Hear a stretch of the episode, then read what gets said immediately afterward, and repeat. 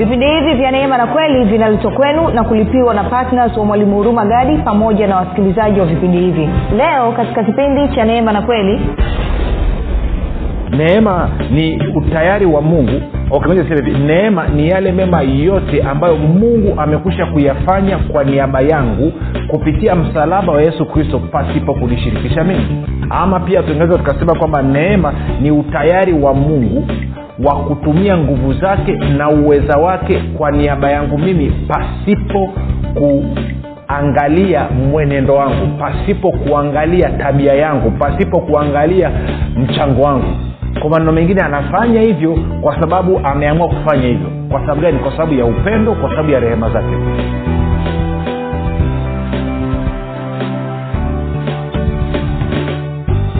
Popote pale ulipo rafiki ninakukaribisha katika mafundisho ya neema na kweli. Jina langu naitwa huruma gadi. Nina furaha kwamba umeweza kupata fursa ya kuungana nami kwa mara nyingine tena ili kuweza kusikiliza kile ambacho bwana yesu ametuandalia kumbuka tu mafundisho ya neema na kweli yanakuja kwako kila siku muda na wakati kama huu yakiwa na lengo la kujenga imani yako wewe unayenisikiliza ili uweze kukua na kufika katika cheo cha kimo cha utimilifu wa kristo.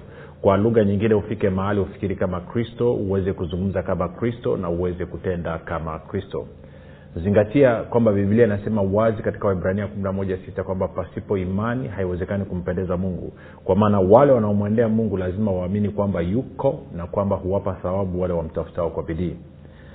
Na bila kusahau kufikiri kwako kuna mchango wa moja kwa moja katika kuamini kwako. Ukifikiri vizuri utaamini vizuri. Ukifikiri vibaya utaamini vibaya hivyo basi fanya maamuzi ya kufikiri vizuri na kufikiri vizuri ni kufikiri kama kristo. Na ili uweze kufikiri kama kristo huna budi kuwa mwanafunzi wa kristo. Na mwanafunzi wa kristo anajifunza mafundisho ya neema na kweli. Um, ni kushukuru wewe ambao umekuwa ukifuatilia mafundisho ya neema na kweli. Kwa hiyo ni kushukuru wewe ambao umekuwa ukijifunza kufuatilia mafundisho haya lakini pia ni kushukuru wewe ambao umekuwa ukifanya maombi na nikushukuru wewe ambaye umekuwa uki toa mapato yako fedha yako kuhakikisha kwamba injili inawafikia wengine kwa njia ya redio.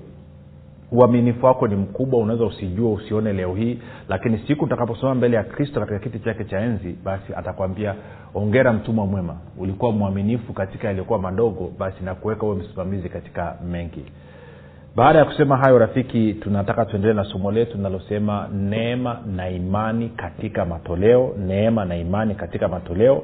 Na of course tunapozungumza habari ya matoleo lazima swala zima la fedha liweze kuja mezani. Yes najua watu wanatoa mahindi wengine wanatoa maharage wengine wanatoa kitu gani lakini mwisho wa siku hivyo vitu huwa vinakuwa converted vinageuzwa vinakuwa fedha kwa asilimia kubwa na kwa maana hiyo jana tulianza kipindi chetu ama somo letu jipya hili tukasema hatuwezi kuepuka kuzungumza habari ya fedha. Sasa kumbuka hapa fokasi yangu mkazo wangu sio fedha mkazo wangu ni matoleo na namna ya kumtolea mungu kwa usahihi. Kwamba katika maisha ya agano jipya chini ya neema tunatoaje basi kwa usahihi chini ya neema tunatakiwa tuwe tuna mtizamo wa namna gani? Tunatakiwa tutoe kwa namna gani? Kwa nini mungu anataka tutoe? Kuna aina ngapi za matoleo chini ya agano jipya? Ili tukishazijua tuweze kupata matunda. Sasa lakini nikakwambia jana kwamba hatuwezi kuzungumzia habari hiyo bila kuzungumza swala la fedha. Sasa kwa bahati mbaya e, of course jana tulisoma mstari kidogo turudie tena e, katika mhubiri kumi kumi na mhubiri kumi kumi na tisa kama ukunisikiliza jana basi moja turudie tena leo ili tuweke mambo vizuri. Mhubiri kumi kumi na tisa anasema hivi. Anasema karamu hufanywa kwa ajili ya kicheko na divai uh, huyafurahisha maisha na fedha huleta jawabu la mambo yote. Fedha huleta jawabu la mambo yote. Kwenye bibilia ya neno tafsiri ya neno anasema vizuri anasema hivi. Anasema fedha ni jawabu la mambo yote fedha ni jawabu la mambo yote. Kwa hiyo nikakwambia ni unafiki wa hali ya juu kwa mtu kupinga wakristo wasizungumze habari ya fedha wakati fedha imetawala maisha yetu ya kila siku. Fedha imetawala maamuzi yetu ya kila siku. Fedha imetawala hata viwango vya maisha watu wengine ambavyo wanaishi. Kwa hiyo ukiniambia kwamba tusizungumze swala la fedha huo kwa kweli na nasema kwa upendo kabisa huo ni unafiki utaogopaje utakataaje utachukiaje utakerekaje kuzungumzia kitu na kupata maarifa kwa kitu ambacho kimetawala karibu siku yako nzima? Sasa katika jamii yetu na especially katika jamii ya wakristo kuzungumza fedha swala la fedha kwa mkristo kwa mtu aliyeokoka ama kwa mtumishi kuzungumzia fedha nimekuwa ni kitu kinaitwa mwiko mwiko. Kwa kiingereza tunasema ni tabuu yaani usithubutu kuongea hilo jambo. Usi, usithubutu kuongea hilo jambo. Lakini ukweli ni kwamba mwisho wa siku bado hizi fedha zinahitajika katika maisha yetu ya kila siku. Ada ya watoto tunalipa kwa kutumia fedha. Kodi ya nyumba tunalipa kwa kutumia fedha. Tunajenga nyumba kwa kutumia fedha. Tunapeleka wakristo wengi sana wanaumwa kama watu wengine ambao hawajaokoka. Kwao kwenda hospitali inahitajika fedha. Yes najua siku hizi kuna kadi nasema za bima lakini hizo kadi za bima hawa wafanyakazi wanakatwa. Lazima uchangie fedha humo ndio uweze kutumia hiyo bima. Kwa hiyo fedha iko kila mahali. Tunazungumza wanafunzi wanasoma vyuoni wanahitaji fedha. Lakini tuende kwenye makanisa. Makanisa yanaendeshwaje? Hela ya umeme hela ya maji hela ya jengo mishahara ya watendakazi nini? Fedha. Sasa tunawezaje tukaogopa? Kila mtu analizunguka tutaki kuzungumza eneo la fedha tunafanya kama vile alipo huwezi ukafanya kana kwamba hilo tatizo walipa wakati hicho kitu kipo. Hicho kitu ni dhahiri. Dawa yake ni kukifesit dawa yake ni kukutana nacho uso kwa uso ana kwa ana ukiweke katika nafasi yake. Na fedha nafasi yake ni chini ya miguu yako. Wewe unanisikiliza ni chini ya miguu yangu mimi mimi nayezungumza na wewe. Ndio nafasi ya fedha. Fedha haitakiwi iwe juu yetu. Fedha inatakiwa iwe chini yetu. Tunakwenda sawa rafiki? Na ndio maana basi tunataka tuzungumze tuangalie mtizamo sasa nilikwambia tutajibu maswali matatu katika hili somo. Nikukumbushe tena yale maswali. Swali la kwanza tulisema kama kila kitu kinapatikana kwa neema kwa nini naambiwa kupokea kwangu kunategemea kutoa kwangu? Kwamba kuna uhusiano gani kati ya mimi kupokea na kutoa? Je nisipotoa maanaake ni kwamba siwezi kupokea Eh? swala la pili tukasema mtizamo upi ni sahihi katika matoleo inapokuja kwenye swala la neema ama katika maisha ya agano jipya mtizamo upi ni sahihi ninapotoa katika agano jipya mtizamo wangu unatakiwa uweje? Je kuna tofauti yoyote ya kimtizamo kati ya utoaji katika agano jipya na utoaji katika agano la kale? Na kama kuna tofauti basi tofauti hiyo ni nini? Na hiyo tofauti ina athiri vipi mwenendo wangu wa kila siku haswa katika uhusiano wangu na mungu ambao uhusiano huo nimeupata kwa sababu ya imani yangu kwa yesu kristo na swali la tatu ambalo tunataka kuliangalia ni je kuna aina ngapi za matoleo katika neema ama katika ngaro jipya? Na nini faida zake? Nini matunda yake? Nini matokeo yake? Tunakwenda sawa? Kwa haya ndo maswali matatu ambayo tutajaribu kuyajibu. Tunakwenda sawa? Sasa baada ya kusema hayo nataka tuanze na lile swali letu la kwanza kwamba kama kila mtu sema kama kila kitu kinapatikana kwa neema kwa nini naambiwa kupokea kwangu kunategemea kutoka nani kutoa kwangu kwa hiyo nataka tuanze kushughulika na hilo swala. Lakini wakati tunaelekea kuanza kujibu hilo swali nataka nikuonyeshe kitu kimoja. Tuende kwenye wagalatia tano. Tuende kwenye wagalatia tano mstari ule wa kwanza. Kumbuka mwenye haki ataishi kwa nini? Kwa imani. Imani kwenye nini? Imani kwa yesu kristo na kile ambacho yesu kristo amekifanya kupitia kazi kamilifu ya msalaba. Sasa angalia wagalatia tano moja. Anasema hivi katika uungwana huo kristo alituandika huru kwa hiyo simameni wala msinaswe tena chini ya kongwa la utumwa. Bibilia ya neno anasema hivi kristo alitupa uhuru akataka tubaki huru hivyo simameni imara wala msikubali tena kulemewa na kongwa la utumwa. Sasa kwa anasema yesu kristo kitendo cha yesu kufa na kufufuka Kimetu, kwa kila atakayemwamini yesu kristo maana yake ni kwamba amepatiwa uhuru. Na yesu kristo anataka watu wake waendelee kutembea katika uhuru. Sasa huu uhuru unaupoteza wakati gani? Angalia huyo mstari wa nne.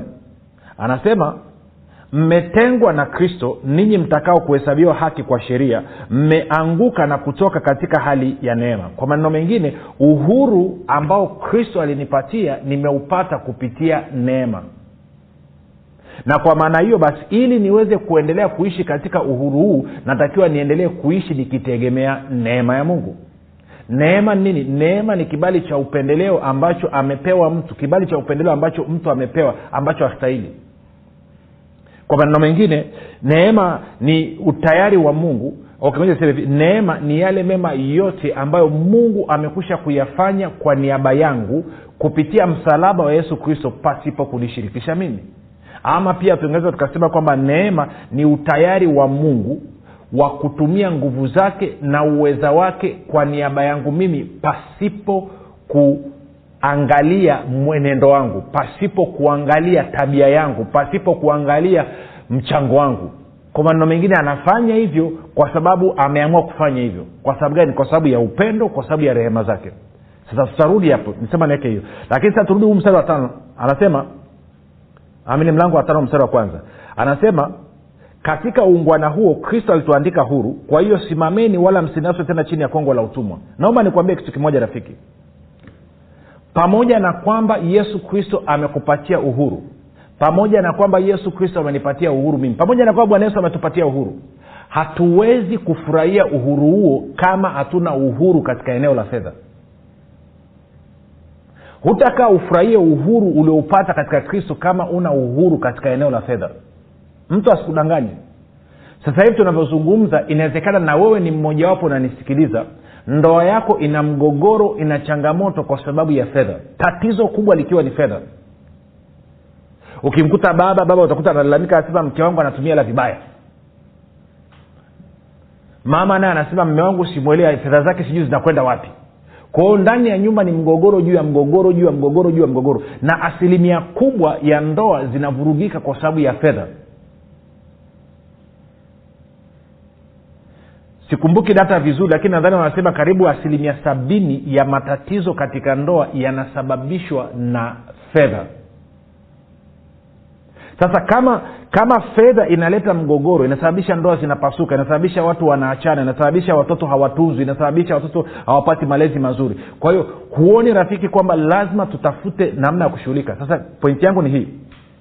Kwamba kristo alituletea uhuru na uhuru wa fedha ili mimi na wewe tuwe na uhuru. Ngoja niseme ngoja niweke vizuri. Niseme hivi kupitia kazi ya yesu kristo katika msalaba wake kupitia kufa na kufuka kwa bwana wetu yesu kristo. Mungu kwa neema yake ametupatia uhuru katika eneo la fedha ili tuwe na uhuru wa kumwabudu yeye uhuru wa kumpenda yeye uhuru wa kumheshimu yeye uhuru wa kumtumikia yeye. Kwa kati ya sababu nyingi ambazo mungu alimtoa yesu kristo akafa kwa ajili yetu ilikuwa ni ili mimi na wewe tuwe na uhuru wa kuwa na uhusiano na mungu. Tuwe na uhuru wa kumpenda mungu. Tuwe na uhuru wa kumheshimu mungu. Tuwe na uhuru wa kumwabudu mungu. Tuwe na uhuru wa kumtumikia mungu. Lakini kama hauna fedha huu uhuru ambao ulipatiwa na kristo utaathirika. Na kipindi kilichopita nikakuonyesha katika timotheo wa kwanza sita kumi anasema shina moja la mabaya ni watu kupenda fedha na nikakwambia kupenda fedha sio swala la kwamba kwa sababu unaitafuta kwambia kupenda fedha ni kama kama fedha ndo inayokuamulia. Ndo ina, yani inapofika kwenye kufanya maamuzi huangalii mungu anasema nini kwenye neno lake ila unaangalia kama fedha inakuruhusu ama ikuruhusu wewe unapenda fedha. Nyumba unayokaa je ndo nyumba unayoipenda ndio chaguo lako? Ukiniambia hapana nitakwambia kwa nini utasema kwa sababu fedha hairuhusu. Kwa hiyo bosi wako ni nani? Fedha. Shule anayosoma mtoto wako ndio shule ambayo ungependa mwanao asome? Kama unaniambia jibu hapana ningependa shule nzuri zaidi. Swali kwa nini hujampeleka kwenye hiyo shule nzuri? Kwa sababu fedha haijaniruhusu. Kwa hiyo maanaake bosi wako ni nani? Fedha. Nakumbuka kutumikia kuheshimu na kupenda kunaambatana pamoja na kwa maana automatikali wewe unatumikia fedha. Kwa maneno mengine kuna namna ambavyo fedha imegeuza watu na especially wakristo pia wanaingia kwenye hilo kundi kuwa watumwa. Mtumwa ni nani? Sikia tafsiri ya mtumwa nisome kwenye kwenye dictionary ya miriam webster dictionary. Nitasoma tafsiri ya mtumwa alafu nitaileta kwenye nitasoma kwa lugha ya kiingereza alafu naileta kwenye tafsiri ya kiswahili. Anasema tafsiri mojawapo anasema hivi. Anasema slave anasema a person who is strongly influenced and controlled by something. Anasema mtumwa ni mtu ambaye anadhibitiwa na kushawishiwa kwa kiasi kikubwa na kitu fulani. Anadhibitiwa na kushawishiwa na kitu fulani. Ni mtu ambaye anadhibitiwa na kushawishiwa na kitu fulani. Kwa hiyo nikuulize rafiki wewe unanisikiliza wewe ni mtumwa wa nani je ni mtumwa wa yesu kristo kwa maana ya mtumwa wa mungu ama ni mtumwa wa fedha? Kati ya mungu na neno lake na fedha nani mwenye ushawishi nani mwenye udhibiti wa maisha yako?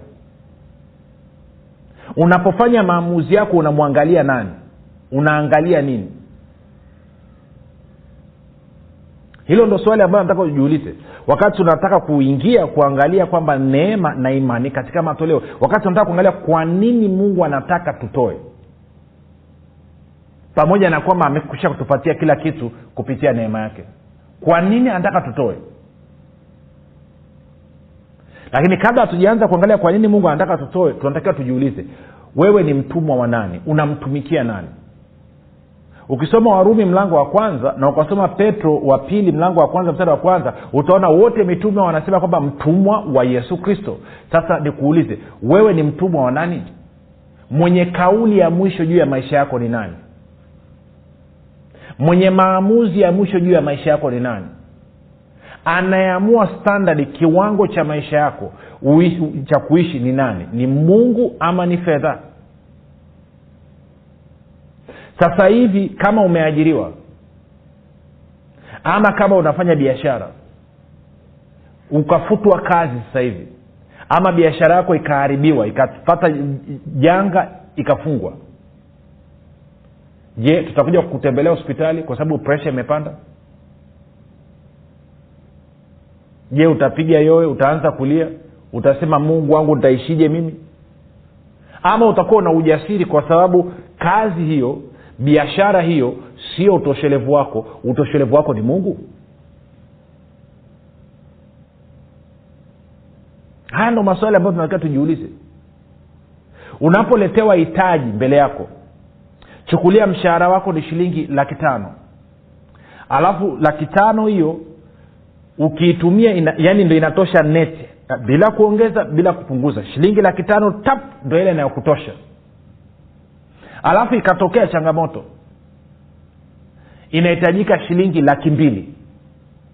Wazo lako la kwanza ni nini? Ni kukopa ama ni kwenda kwenye neno la mungu na kuangalia mungu anasema nini kuhusu hitaji lako? Wewe unayenisikiliza unafahamu. Wazo lako la kwanza ni kwenda kukopa. Okay ukiangalia changamoto ya maisha yako sasa hivi unasema nataka kutoka katika hali hii je mpango mkakati wako wa kutoka kwenye hali ya uchumi ulionayo sasa hivi ni mungu na neno lake ama unatafuta biashara na kazi ya kufanya ili utoke? Kwa maneno mengine unatafuta kufanya kazi zaidi kuwa mtumwa zaidi ili utoke ama unaenda kwenye neno na uangalie mungu anasema nini? Kumbuka mungu atakupa kitu cha kufanya na akikupa kitu cha kufanya akakupa biashara ya kufanya akakuletea kazi ya kufanya maanaake ni kwamba hiyo biashara na hiyo kazi haiwezi ikawa kubwa kuliko mungu. Kwa hiyo hata ukipoteza hiyo biashara ukapoteza hiyo kazi huwezi ukababaika kwa sababu yule aliyekupa kazi na aliyekupa biashara bado yupo. Kwa hiyo una uwezo wa kurudi siku zote kwake akakupa biashara nyingine akakupa kazi nyingine. Lakini kama kazi umeizalisha umeitafuta mwenyewe kwa juhudi zako nguvu zako bila kumshirikisha yeye. Maana wengine anasema kazi ndio nayo nimepewa na mungu. Okay hata mpagani naye anasema hivyo hivyo. Hmm? twende kazi ulioipata unayo kwa sababu ya elimu yako. Umesoma sheria umesoma si mambo ya benki umesoma mambo ya finance umesoma mambo ya siu usai wa jamii na nini. Vyeti vyako ukatumia ukaomba kazi ukapata. Sema lakini mungu alijalia afya anajalia wote. Lakini haina maana wote wanamtegemea mungu hivi una habari rafiki kuna majambazi waizi wanaenda wanaiba, wanaiba nao wanamtegemea mungu? Unataka kujiambia kwamba mungu ndo aliyemwezesha huyo mtu kuiba? Si kuna vitu vingine wala ni common sense tu. Kwa hiyo changamoto yangu ni nini? Anasema kristo alituandika huru. Ili nini? Ili tuwe na uhuru wa kumpenda mungu uhuru wa kumheshimu mungu uhuru wa kumtumikia mungu uhuru wa kumwabudu mungu. Na huwezi ukawa huru kumtumikia kumheshimu kumpenda kumwabudu mungu kama hauna uhuru kwenye fedha. Kama fedha bado inatawala maisha yako kama bado ndo inasababisha unafanya maamuzi then una shida. Hasa mtu mwingine akasema lakini mwalimu chukulia napata shilingi laki tano. Na kwenye hiyo laki tano tunajua kazi alionipa ni mungu. Kwao mimi naishi tunaishi natumia laki tano yangu kwa kumtegemea mungu. Kweli? Kweli? Ungekuwa unamtegemea mungu ungefanyaje? Ungekuwa una ujasiri kwenye hiyo laki tano ukafuata utaratibu anaosema mungu akwambia umtolee kwa mfano ungeweza hata kumtolea shilingi laki moja na hamsini shilingi laki mbili. Ukitoa laki mbili yote unabakiwa na shilingi laki tatu. Na kama matumizi yako kwa mwezi ni shilingi laki tano unafahamu kabisa ukitoa shilingi laki mbili ukampa mtu mwingine ama ukapeleka kanisani maanake umebakiwa na shilingi laki tatu kwao una upungufu wa shilingi laki mbili. Sasa kama mungu ataweza kukutunza pamoja na kwamba umepunguza shilingi laki mbili lakini bado ukaishi bila kupungukiwa na kitu chochote mwezi huo wote na si ajabu ukawa na ziada then uta, wewe ndo unamtegemea mungu. Sio hela. Si yule wa laki tano anatumia laki tano yote alafu anasema anamtegemea mungu. Si kweli. Anayemtegemea mungu ni huyu ambaye amepata laki tano na anajua matumizi yake kwa mwezi ni laki tano lakini bado anaamua kuchukua shilingi laki mbili anatoa kwa mungu. Anasema mungu nakuheshimu na kupenda na haya matoleo na kuabudu na haya matoleo yangu. Nikijua kwamba wewe mungu ndio utoshelevu wangu sio hii kazi. Na bado pamoja na kwamba amepunguza shilingi laki mbili bado akaweza akaishi vizuri bila kuwa na upungufu wa aina yote huyo ndo anayemtegemea mungu. Huyo ndio mtumwa wa mungu. Huyu wa laki tano anayetegemea laki tano yote huyu sio mtumwa wa mungu. Huyu ni mtumwa wa fedha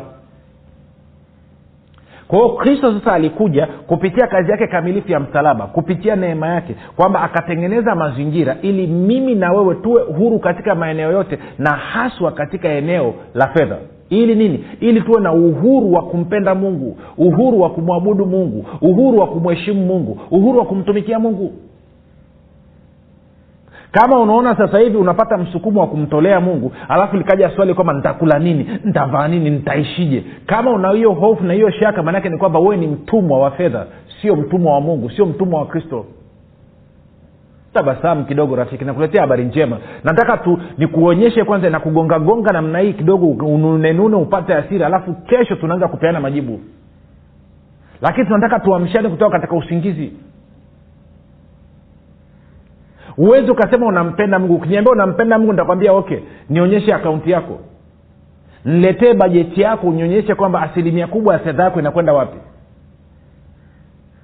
Mungu aliupenda ulimwengu akamtoa mwana wake wa pekee. Huwezi ukapenda alafu usitoe.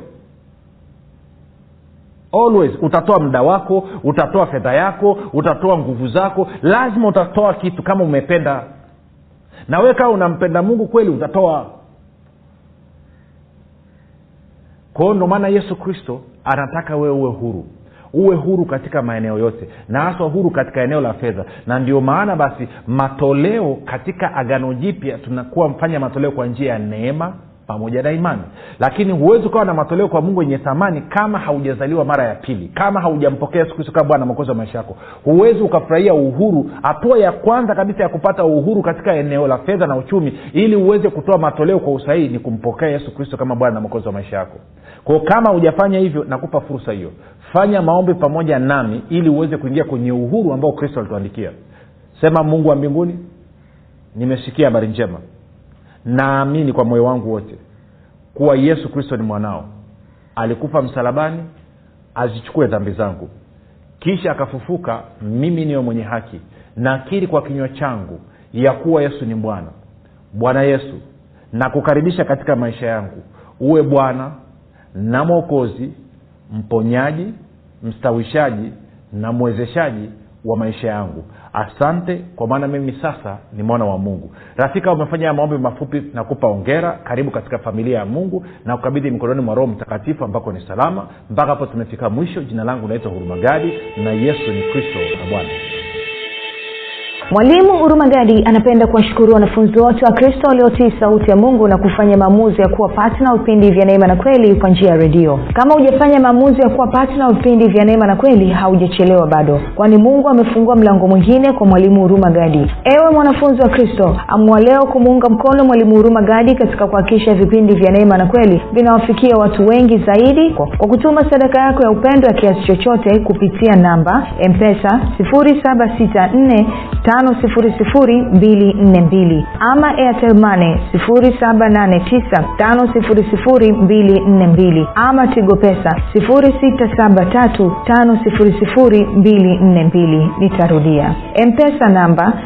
7645242 airtelmane namba 7895242 tigo pesa namba 6735242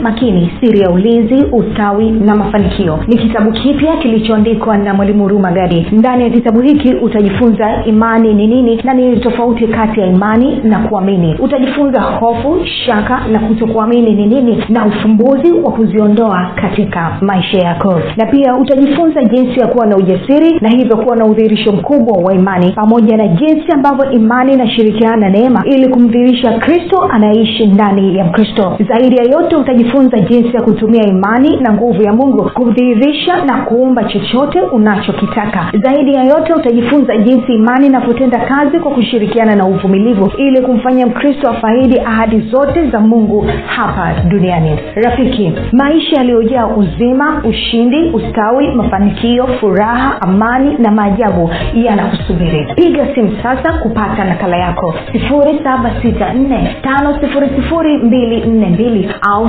7895242 au 6735242 imani makini siri ya ulinzi ustawi na mafanikio. Kwa shilingi elfu thelathini tu unapata nakala